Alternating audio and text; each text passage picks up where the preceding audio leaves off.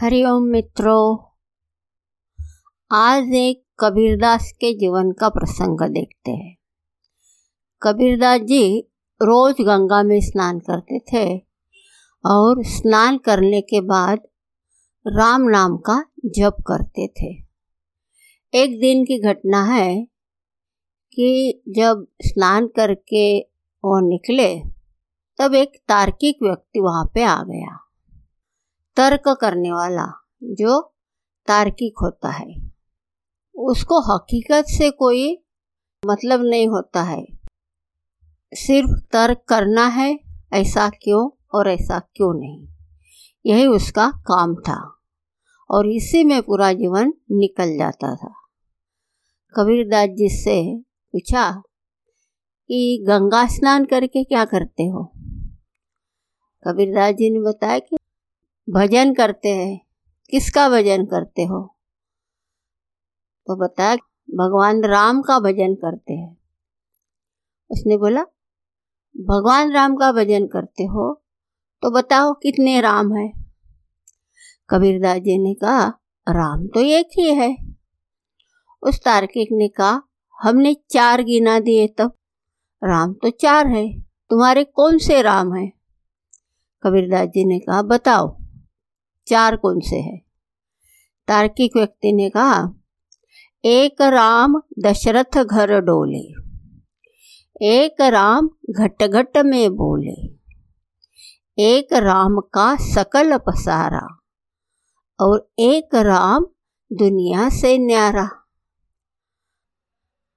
बताइए, कौन से राम तुम्हारे हैं?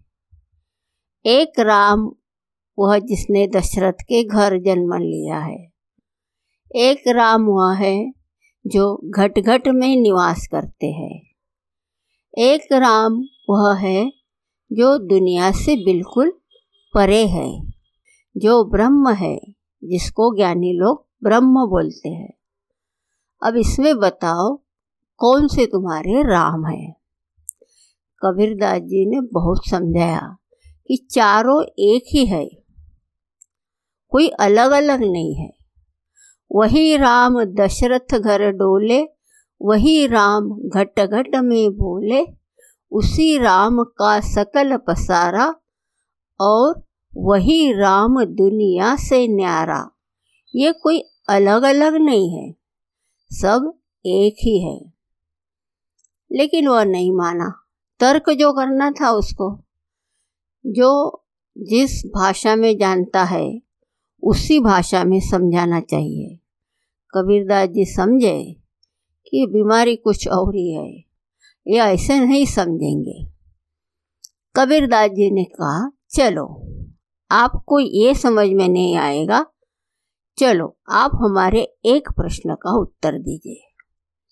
आपके प्रश्न का उत्तर हम प्रश्न से देंगे।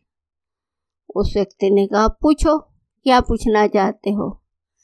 कबीरदास जी ने कहा, ये बताओ, तुम्हारे बाप कितने हैं? उस व्यक्ति ने कहा, बाप तो एक ही होता है। हमने चार गिना दिए तब। कबीरदास जी ने उनको कहा। तो उसने बोला, कैसे?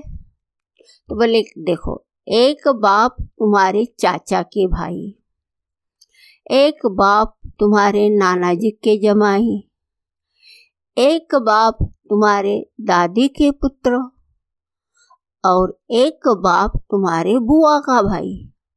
अब इसमें से कौन से तुम्हारे पिताजी है?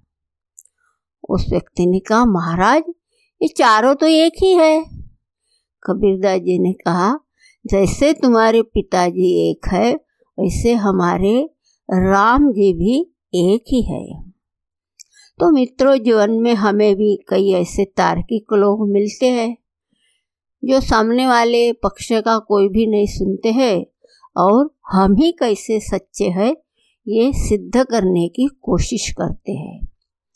उसमें उस व्यक्ति का अभिमान, अपने ही विचारों के प्रति आग्रह, दुराग्रह दिखता है।